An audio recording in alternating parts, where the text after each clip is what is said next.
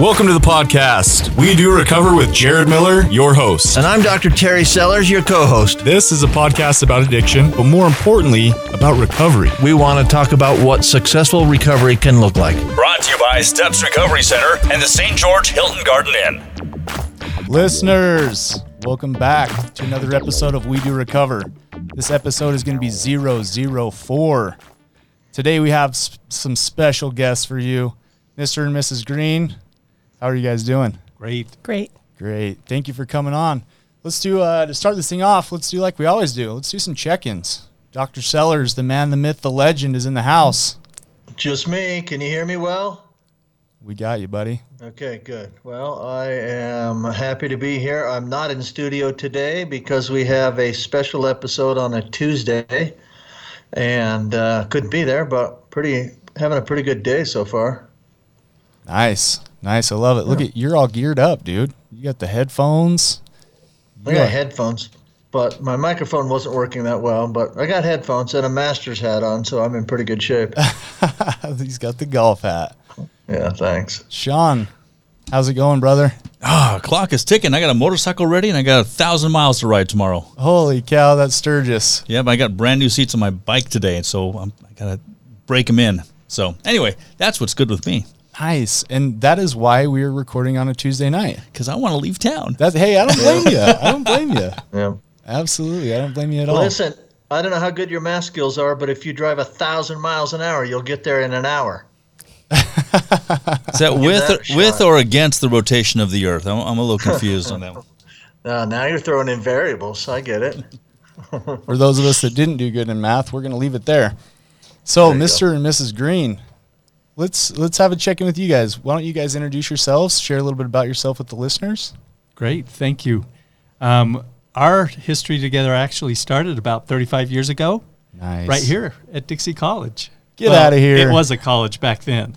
Wow. Um, yeah, we were in choir together, and Leah was the most, uh, you know, most attractive girl in the room. So I love it. yeah, so we started there, and and uh, have been married 34 years now. So it's been uh, been a good Somebody- good time. So it's on silent. I don't know why it's ringing. I apologize. That's awesome though. That was the music for you guys to sing the duet. they they met in choir, okay? Right. Sellers. Didn't we Yeah. talk yeah. about this? You guys were supposed to sing a duet. Thank you. For, Yeah. So so you met in choir. Yeah. Love that. Was he the most handsome guy in the choir? He's already given you that compliment. I mean, it's only fair that we ask the question back, right? He was. He was the most handsome guy in the choir. Well, she was a, uh, mostly attracted to my roommate, at least first. Oh, He was Oh, not in the choir. truth. yeah, my roommate wasn't in the choir. the truth is coming so I out. told the truth. It was- he, it- he was the most attractive guy in the In the choir. Do you see? Oh, do you see what she just did there? I like it. I like it. Yeah, so we we uh, married about a year, well, a little less than a year after we met, and uh, spent most of our married life up in Salt Lake, in the Salt Lake area, on the Wasatch Front. Lived in Ogden for a little bit. Then when we moved back here uh, about five years ago. That's awesome. Yeah. So, what is it you guys both do for a living? Right now, I am running my own business out of our home. I work in health and wellness.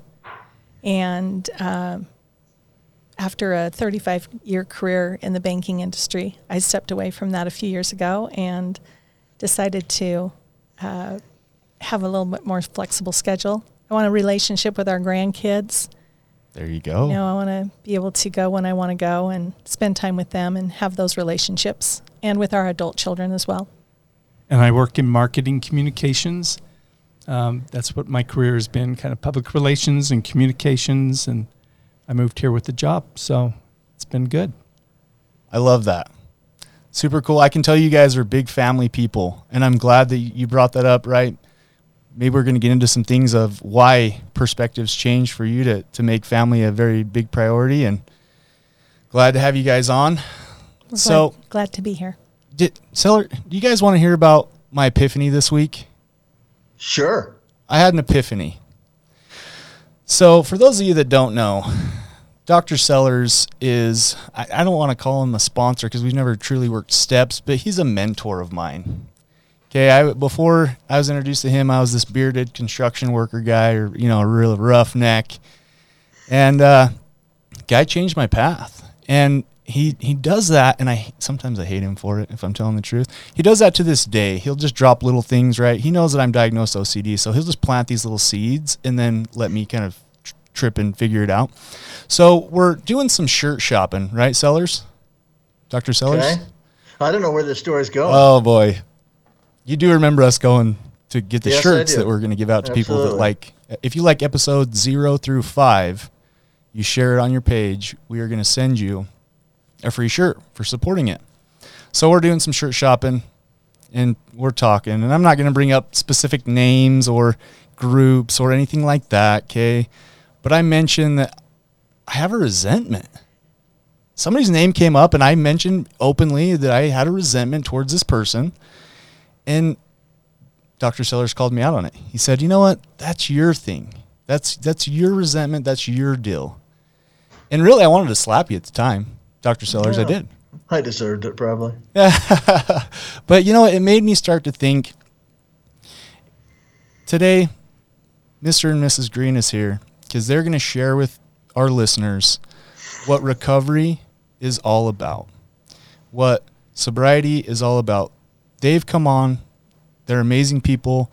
They've agreed to come on and share their family story of having to, to live with and somebody that had an addiction problem.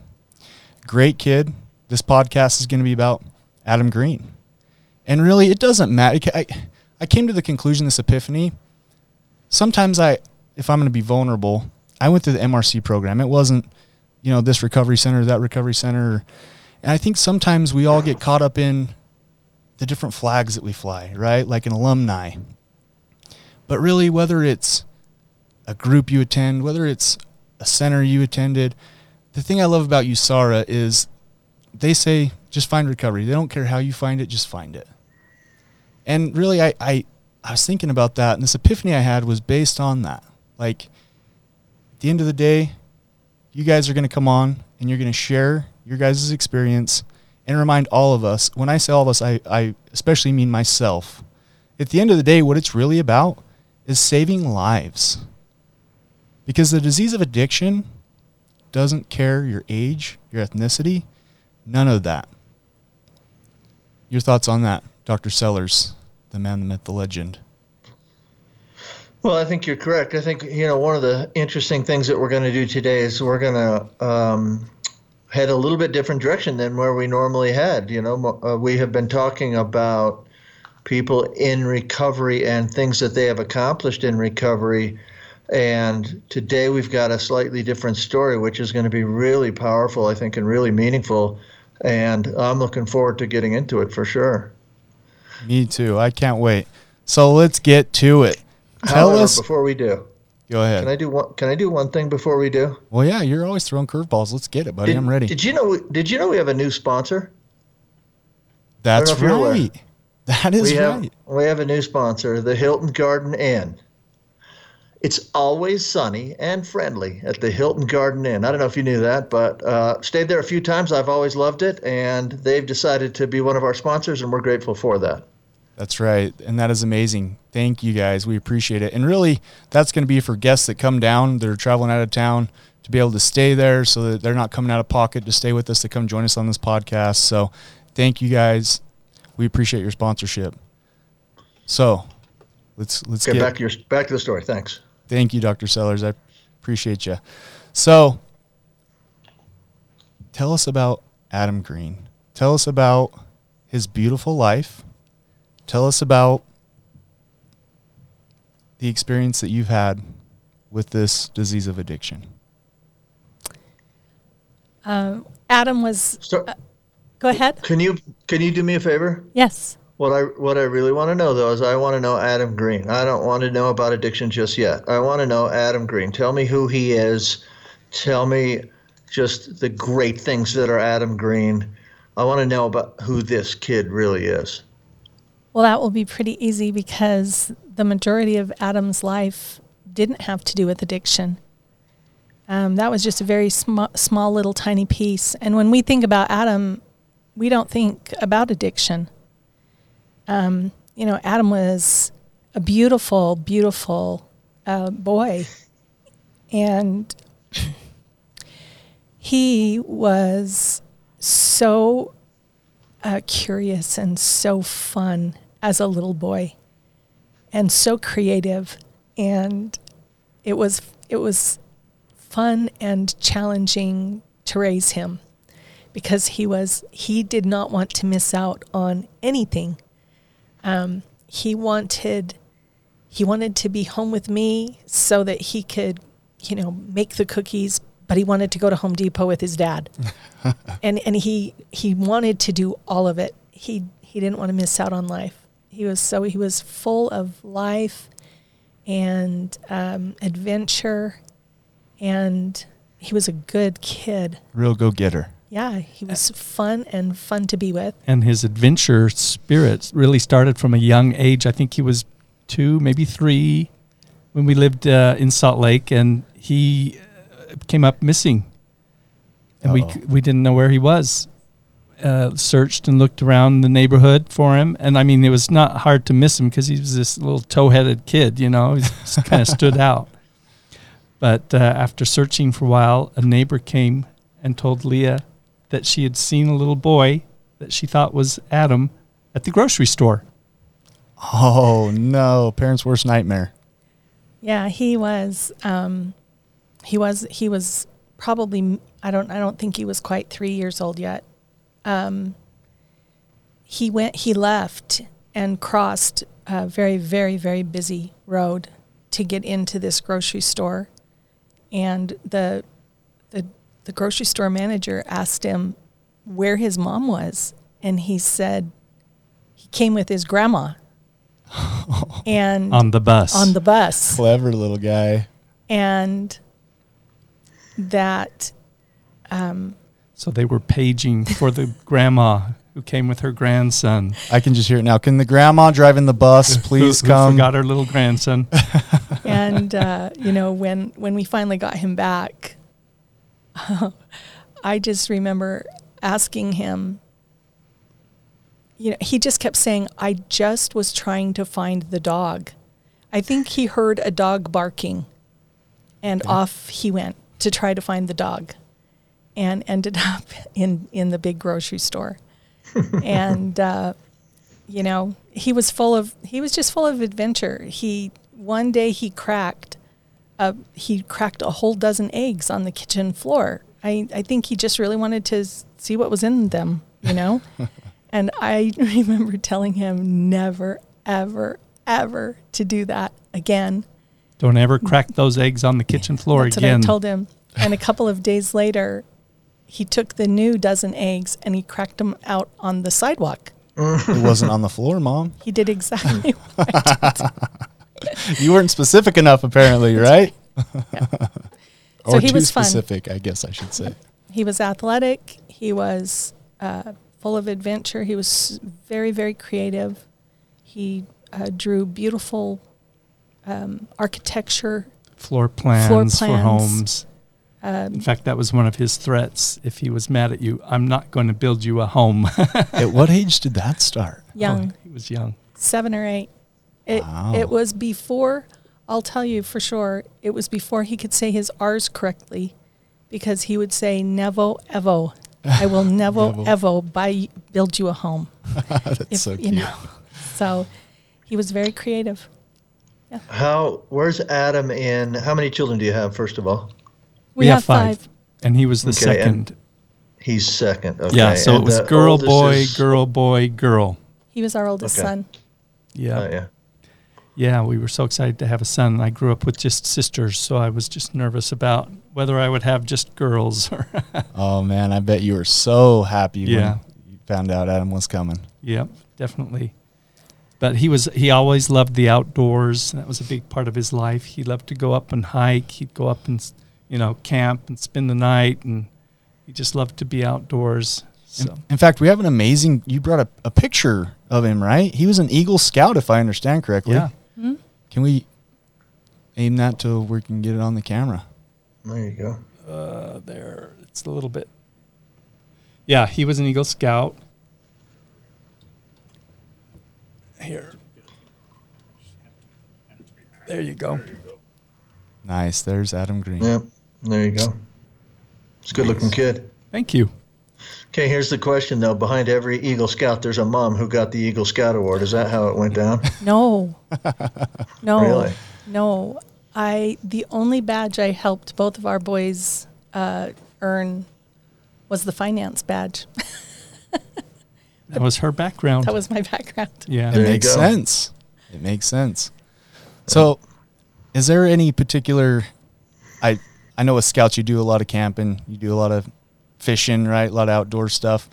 Is there any particular memories that you have of him, kind of in those teen years, as we've talked about him when he's younger, and as he starts to get kind of in the later stages of his adolescent youth? Nothing in particular, really, but you know, we lived at one point in Sandy in Utah, and we were close to the canyons, and he just loved to go hike up the canyons. You know, he would just spend so much time there. He just loved being outdoors. It was just a, a thing. In fact, uh, yeah, it was just a, a real part of who he was. He loved that. You know, Adam. The name Adam means man of the earth, and um, he he loved he loved the world. He loved nature. He loved the earth. And he was musical. He played the guitar. We had all of our kids uh, play a sport and pl- play a musical instrument. And he was very good. He played the guitar, and we loved to listen to him play. And There's something special about guitar players. They're really. It's. I just watch them and I get hypnotized. I love it. That's Yeah. probably one of my favorite pieces of musical instrument to to see people to hear. Mm-hmm. yeah, It's beautiful. yeah, it's a real soothing instrument. Yeah. Yeah. Okay, so I got to ask the question: Was there any girlfriends in his life? At, at what point in time did you guys go, "Oh, oh man, he's he's getting some girl crushes"? It's part of every. Adam was really shy Okay. of girls. Um, I think he had several crushes growing up, but I don't think those girls ever knew that he had a crush on them. And um, in fact, his his really was it the only high school dance he went to? He only went to one, and it was kind of an arranged thing. Um, and at that point, we had lived up in Ogden for a very short time, and um, he actually drove back up there to take a girl to a dance outside of his own high school. And cool. um, I think that was the only dance he ever went to. I think he was so afraid of being told no. And he was such a handsome kid that I think there were probably a lot of girls who would have loved to have gone to a dance with him. Absolutely, So, Doctor Yeah. Sellers. Were you ever nervous around the females when you were in your teens? Let's get it, buddy. Still nervous around females. Are you kidding me? um, yeah, I mean for sure. As a as a teen, I was. I was shy. I was a little, little bit that. Uh-oh. Then I went into obstetrics and gynecology and had to learn how to deal with women. So There you go. Yeah. So, so I'm getting a I'm getting a pretty clear picture of of Adam. Seems like he was an introvert. He he was very talented. Definitely was not afraid to go out on adventures. Given his what was it three or four that he he did that. Yeah. Oh, At a young age. Yeah. Yeah. How was he as far as he was a sibling of five? hmm How was was he real close to his his siblings? What was the family dynamic like? Yeah, I think there were some that, you know, like any family, he got along better with some than others. But he and his sister, just younger than him, were very close. They they were very close. Yeah. There's really something about that, is isn't there? I growing up was super close with my older sister, and we're 18 months apart. So there's there's something magical about you know that that close niche in age. Yeah, Mhm. in fact, uh, when his sister Bonnie was born, she's she's just younger than he is. Um, he was three and a half. He had started preschool, and um, when he got up, the morning that he got up, we had Bonnie at home, so when the kids woke up, there was this new baby at the house, and um, Adam, he never went back to preschool. He's that was his baby, and he had to stay home. And I thought, you know what? He's three and a half. He's got years of of school. If he wants to be here with me and this new baby, that's not going to hurt anything ever. And uh, so so preschool happened a year later, and Adam, he stayed there with his baby, He was going to be a protector. That's cool. Mm-hmm. and he was. what a good older brother. He was a protector, and uh, he was that way with our youngest daughter as well. Yeah, she really looked up to him, admired him. Mm-hmm. It's a good, close relationship with him as well. That, yeah. And I think he had a pretty normal relationship with his brother. I think they just were what most brothers are to each other. Were they pranksters when they were together, or any any kind of dynamic duo going on? I think so. Yeah. I know whenever I think of, of, you know, memories with my brothers, we're always doing pranking somebody or that's beautiful. Thank you for, for sharing that with us. Dr. Sellers, do you have any other questions about Adam and his celebration of life? We got about a minute. Sure, here. sure. Quick, tell me about school. How did he enjoy school? How did he do in school? What what did school mean to him? That sort of thing. Should we take that in afterwards? Sounds we like can. we're winding down. Yeah, maybe it's a That'd be longer good- question than we have left. Yeah.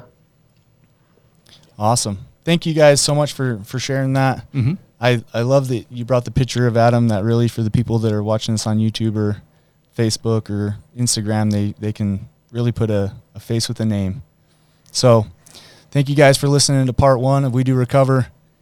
We're going to join this up with part two. We're going to hear a little bit more about Adam and, and his life. We're also going to get into uh, kind of the concerns. We welcome you back to We Do Recover with Jared Miller, co hosted by Dr. Terry Sellers, brought to you by Steps Recovery Center and the St. George Hilton Garden Inn. And now, with part two of our podcast, Jared Miller and Dr. Terry Sellers. Listeners, welcome back. You're listening to part two of We Do Recover. Today, uh, for your episode of 004, we have Mr. and Mrs. Green. They came on to share their story of, of their son, Adam Green. And in, in part one, you really told us a lot about Adam. Uh, we appreciate that. In a minute, we're gonna we're gonna hear a little bit more about him and, and get to maybe some struggles that he went through. So this part, I just want to thank Steps Recovery Centers. This podcast is brought to you by them, where addiction ends and healing begins. Are you ready to take the call, Dr. Sellers? Sure. If we got a caller, let's listen. All right. We got Rebecca calling from North Carolina. All right. Let's hear what she has to say. Hi, guys. This is Rebecca calling from North Carolina. Um, Dr. Sellers, it seems like synthetic drugs are becoming more popular. Um, I was wondering, would you consider them to be like the next big epidemic in substance abuse that we'll be seeing? Thanks, guys. That's a uh, that's a good question, really. So synthetic drugs are most people that are listening will know of some of the synthetic drugs.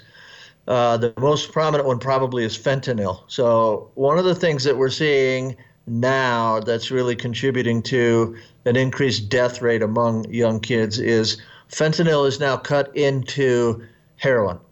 So fentanyl is eight, somewhere between 80 and 100 times stronger or more potent than morphine.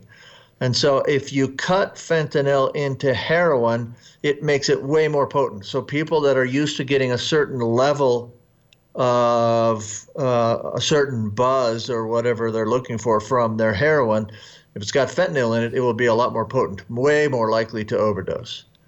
Okay. Um, I was doing just a little bit of research on this topic earlier uh, because uh, I knew the question was coming. So, um, what they what, one of the things I saw was a picture of a penny, and if you can look at the date on a penny, that much fentanyl that would cover that date will kill a human being.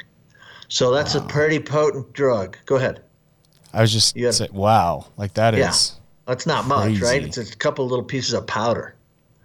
right? So, so other synthetics are uh, there's synthetic uh, marijuana. K2 and spice are both synthetic marijuana drugs. Uh, bath salts are synthetic. Uh, there's MDMA is synth- synthetic. Uh, there's synthetic, so ecstasy is synthetic. Synthetics typically tend to be made in foreign countries and imported into the United States, so they don't have the same sort of testing that we have from drugs in the US. Like kids are using pain pills all the time, but the pain pills are approved by the FDA. At least we know they're pure. The synthetic stuff is coming from labs that are in the back alleys of uh, buildings in countries that don't have the same sort of things we do. So synthetics are dangerous. The real question that she asked, though, was are they the next wave? And for sure, they're some of the next wave. I mean, we're seeing fentanyl is way more prominent. Uh, last year in this in this state, we heard of a couple of kids that died up in Park City from pink. Pink is a synthetic drug. So yeah, it's a it's a wave. It's coming, and it's going to be for sure part of the next wave. The wave is looking for things that are more and more potent and cheaper and cheaper. Thank you for that answer, Dr. Sellers. We appreciate that. And thank you, Rebecca, for calling in that question. If you're listening to this and you have a question for Dr. Sellers, let's get you on the air. Let's get your questions asked. Keep in mind, he is a medical director. So it's always good to, to get those kind of questions for him.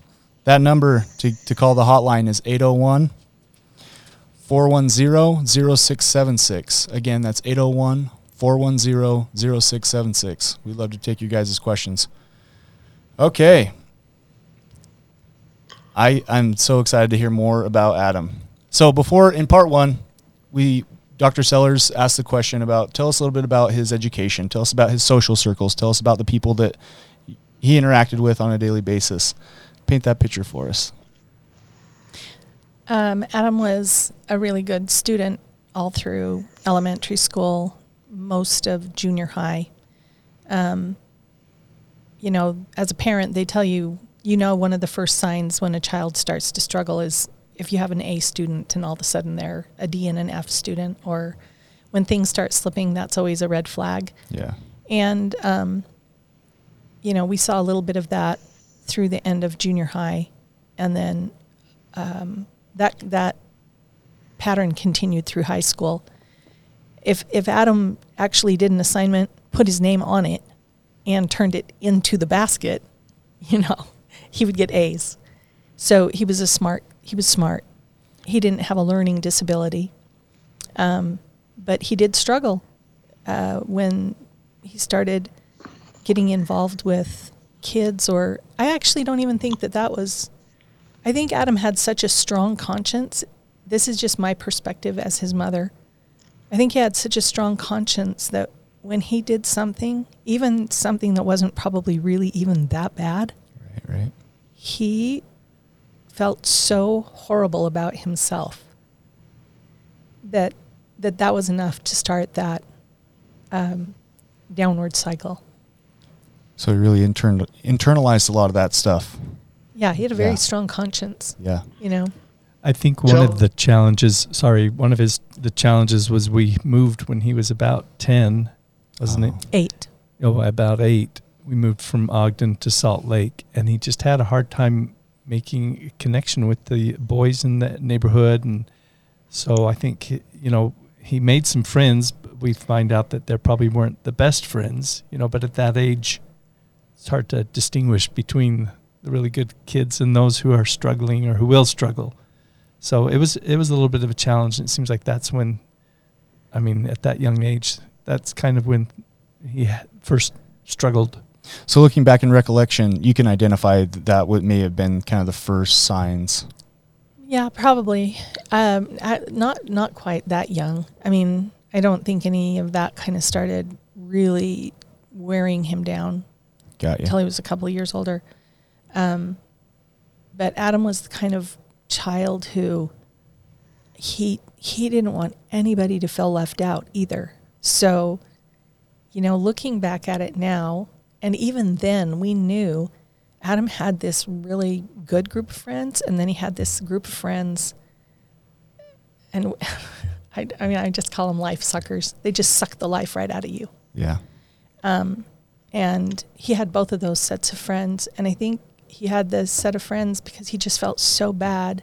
He knew how it felt from that move experience. He knew how it felt to go from being somebody who had a lot of friends and all of a sudden nobody the, the the boys they didn't really want to be his friend they kind of had already been friends so they you know it was tiktok the game is locked Right. and and so as an eight year old i think that was like really confusing to him and so as a human what do we do we in turn we think there's something wrong with us Us. and I mm. think that he went through that pattern at that young age and started doubting himself like, oh my gosh, what's wrong with me? But, you know, this group of kids over here on this side, they they thought he was awesome. Like, oh my gosh, like we want to be around this kid. He's super awesome and you know, smart and They saw the authentic Adam Yeah. and they loved it. they loved it. So they accepted him.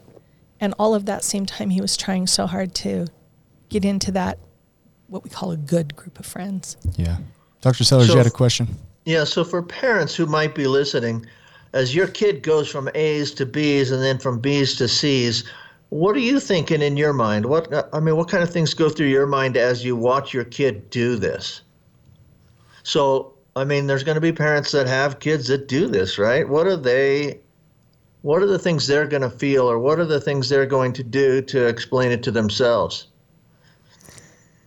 That is a good question. Um, I think they'll. I think we would probably look at someone else as being uh, at fault. There must be some kind of an outside influence that's interfering with his abilities in some way. But um, I don't know if we could identify it at that point, really. Yeah, I think I think that's a tough point. Is um, nobody wants to believe that they're so. You know, I, I don't know if you guys know my story, but I was addicted to drugs at one point in my life as well, and um, my my family members, my support members, didn't want to think I was a drug addict. They came up with all kinds of other explanations, right? What are some of the explanations maybe you tell yourself as you watch your kids start down this path? Mm-hmm. And I don't know if there's an answer to that, but And I appreciate that, Dr. Sellers, because really the thing I wanted you guys to come on and, and share, right? We we wanted to keep this about celebrating Adam's life. I also love that you can bring an aspect to this podcast and an awareness to other parents mm-hmm. that as kind of maybe a blueprint or here was our experience. If mm-hmm. you identify with any of these things, maybe have some concern, have a talk, right? Watch them a little closer. So as as you kind of look back, and I know it's difficult, we've under we've learned Adam, Right. you wouldn't be on this podcast if he hadn't experienced some type of addiction and Right. and that's what it's about. Can you tell the listeners from a family member's perspective what you experienced in watching Adam go through his struggles? Sure.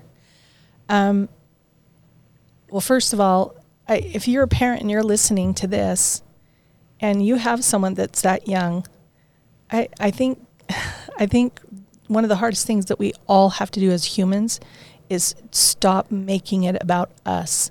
Like, think of that perspective of that eight-year-old. You know, now it's so easy for me to see. Gosh, I should have just had so much compassion and kind of tried to figure out where he was.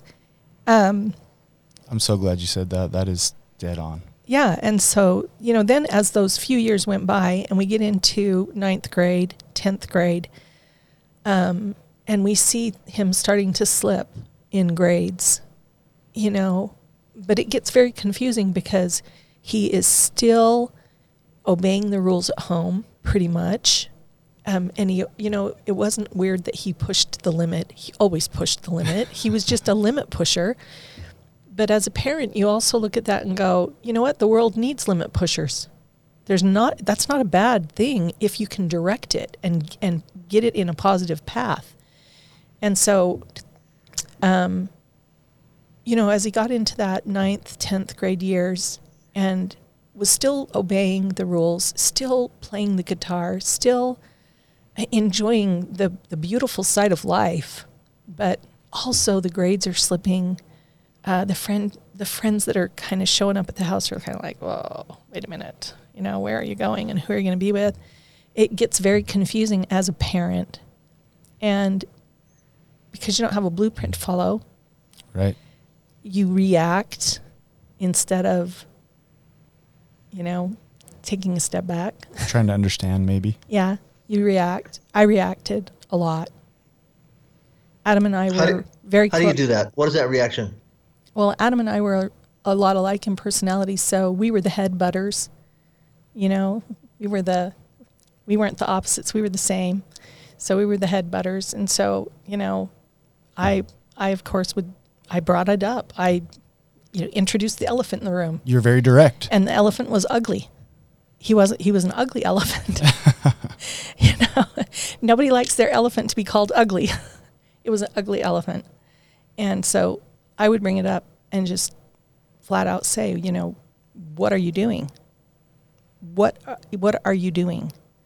You know, and of course, my balance, my better half here, my balance is saying to me, you, you know, you can't you can't just assume he's doing something bad. So then you've got that crazy struggle that starts happening inside the house. You know, Well, I think that was one of the challenges that we experienced is that we weren't really together on Mhm. it. I think if looking back, that's where we really struggled is that we we never really were able to address it together and and be united in that effort. You know, we kind of were fighting each other as well as trying to deal with Adam's challenges. And for me, I saw, you know, this kind of confrontational attitude developing in him. And and I, I think that was kind of a a real sign and that he needed some help. And we had considered doing something. We just never really took action at that point. and i think you know that could have been the point where he could have gotten help before he got into you know abusing substances. I mean because it wasn't drugs of course at first. I mean he was we, he drank he got drunk a couple of times. he smoked And we would say to each other, okay, okay, just be calm. Like, probably the majority of the kids in the world get drunk. Yeah, you don't want to. You don't want to overreact. Yeah. Right. And so we just thought, okay, just like keep this in perspective. Yeah. But then when I got the call that, you know, he, I had to come pick him up from school because somebody let the principal know that he had a bottle of hard liquor in his locker. What age was that? probably I don't know. 11th Eleventh, Eleventh grade. yeah, tenth or eleventh. So we would have been what 16, 17? 16, 15, 17, yeah. fif- 15, Mhm. 16, sev- yeah, somewhere in there. We, we that's when that's when we started going. Oh my gosh, we got to get help for him. But oh my gosh, do we need to get help from him? Do we need do we need him to have help? Do we? Is or, I don't know. It was so confusing. It was so hard. What we really needed as parents was to say, we need help. Yeah, we just didn't know what our resources were, what was available to us to get help. You know, we just didn't we didn't know where to look, we didn't know where to go or how to find that help. And so that kind of continued through high school, and then it was really after high school that he started into the drugs. I guess during high school he was doing some prescription drugs, at least that's what the story was, oxycodone. And Yeah. so We think that's where it really started. and so then it transitioned to heroin.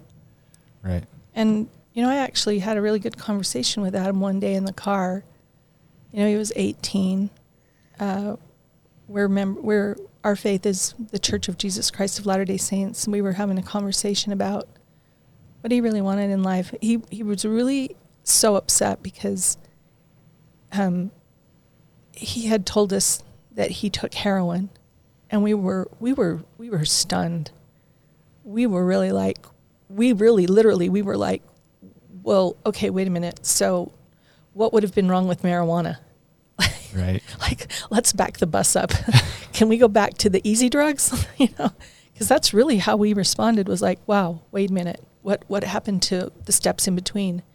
And he told us he said uh, my friend lied to me. He said he said he, i wouldn't be addicted. And he you know he and, he and he had that curiosity that curious personality. Um and so he was talking to me and he was saying he didn't want it he didn't want that life. He didn't want to be that way. Yeah. you know and i said to him Ella, if you could have the life you wanted what would it look like and you know, he said, you know, I would, I would, I would be clean. Um, you know, I, I would, I would consider a mission. You know, and he was like, but that's all, it's all too late. I can't ever have that. And he, and you know, and he, and then he said, and, and I think this is so important for parents to hear this. He said to me, but if I don't go on a mission, mom, are you going to be embarrassed for me to be sitting next to you at church? And I said, I said to him, I would never be embarrassed to have anyone sit next to me at church. None of I would never be embarrassed to have a child sit next to me at church. I don't care what age you are or if you went or didn't go. And as far as what everybody else thinks, I don't go there for what they think. That's not why I go. And I just said, and that shouldn't be the reason you go ever. So I think we that it was an interesting conversation. He was in deep. He couldn't get out by himself. He didn't know what to do. Uh, he knew that he was addicted. He knew he craved it, and he didn't want to. And and Uh, and we struggled to know what to do, and so we took him to his grandparents in Idaho. We thought we've just got to get him out of this environment, and he wanted to go. We took him up there, and then he stayed with uh, an uncle and aunt, and was there for a few months. And we we Oh. wanted him to go to a you know church program for recovery, Yeah. um, and I don't think that really happened. You know, no, um, and so then they were concerned because he was doing some things that they thought he was trying to create meth, you know. Oh. And he, he said he had an interest in that. So we took him back home, you know, stopped at the hospital on the way to have him drug tested. He was clean, so we couldn't involve him into a program right then. And No, we, we- were going to try and start him, you know, the next week. We could get him into a program. he had to test clean to start the program Oh, okay. for So- our insurance to cover it. So he, we we took him home, and then he got uh, got some That was a Sunday night. yeah. On Monday night, he got some heroin from a friend, and took that, and and we woke up the next day, and he was gone. So it just happened so fast. I mean, that's the thing. It was surprisingly fast. I mean, we, it was just a matter of months, and you know, we didn't have a long drawn out experience with this addiction with him. You know, just amazing how quickly that happened. That's the scary thing about heroin and opiates Yeah. is it, it doesn't it doesn't matter if it's your first time or if it's your 500th, 5000th. I mean, it, it's Russian roulette. And I just want to say I connected with I was getting choked up as you were sharing that with me because I've personally felt some of that and and I really hope our listeners can connect with that and thank you for sharing that. Yeah, and can I? I just want to. I know we don't have very much time, but if I can just talk for just briefly about, you know, what does recovery look like for the family? What does it look like after they die? Um, because I know so many people have asked us, "How did you guys stay together?" And um, you know, we we laid in bed that next night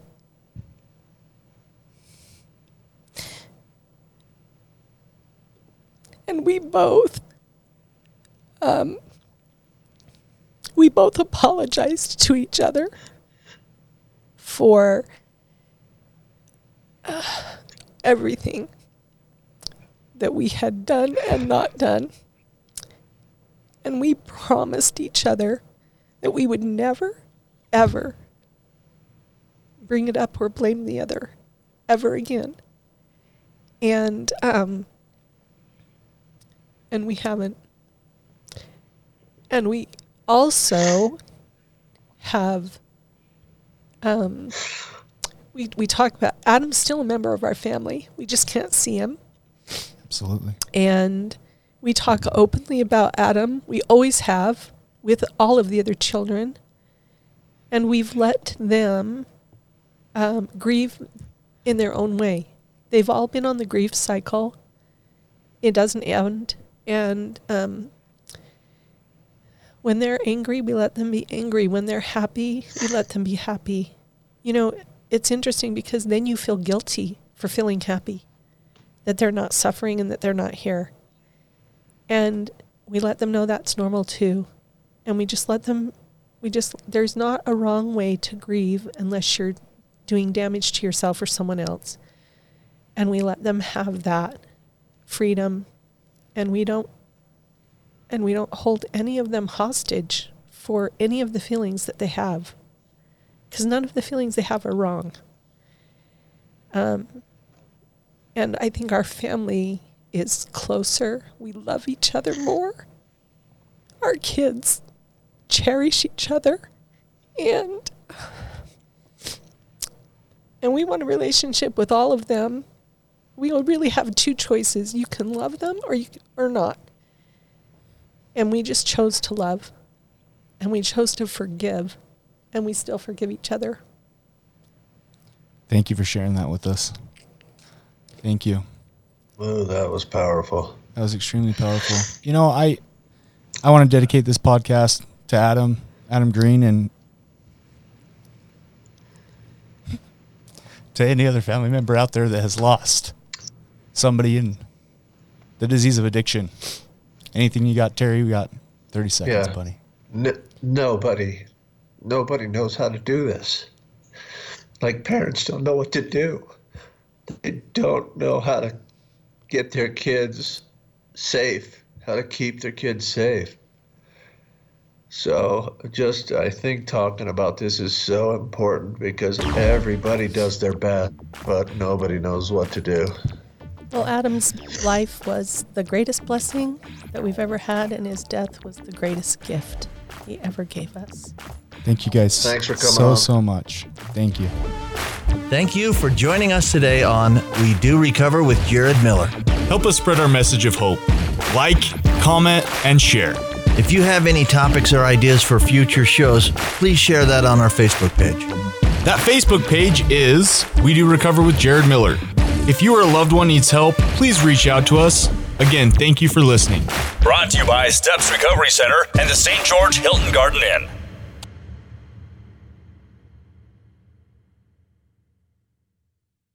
This has been a production from a podcast studio.